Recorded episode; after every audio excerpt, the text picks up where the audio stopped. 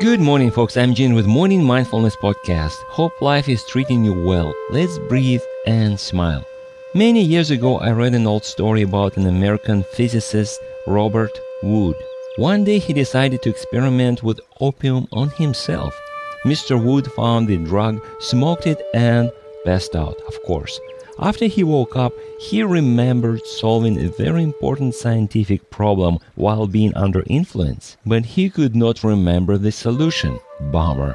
Well, sometimes the science requires sacrifices, and Mr. Wood decided to repeat the experiment. He smoked opium once more, and the idea came back to him again. Before passing out, he managed to write it down.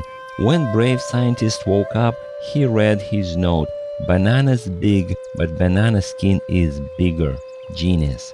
Don't do this at home, okay? Here's the moral of the story I want to point at. Every day I see many people making business and life decisions. I'm one of them, so I qualify to talk.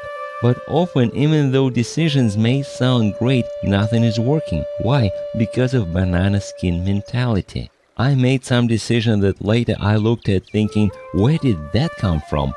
It came from the delusion, programming caused by the environment, close friends, media, whatever, matrix perhaps. And our mind can rationalize anything we do because at the moment we think of that idea as the greatest thing in the universe. Is it? However, life is not an experiment and banana skin solution may cost a lot of time and money.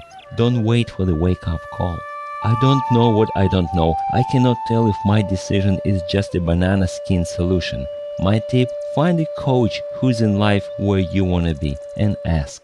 Hope it makes sense. You can subscribe to my podcast or contact me through my website hpln.org. Now let's breathe and smile. Thanks for stopping by. I'll talk to you next time.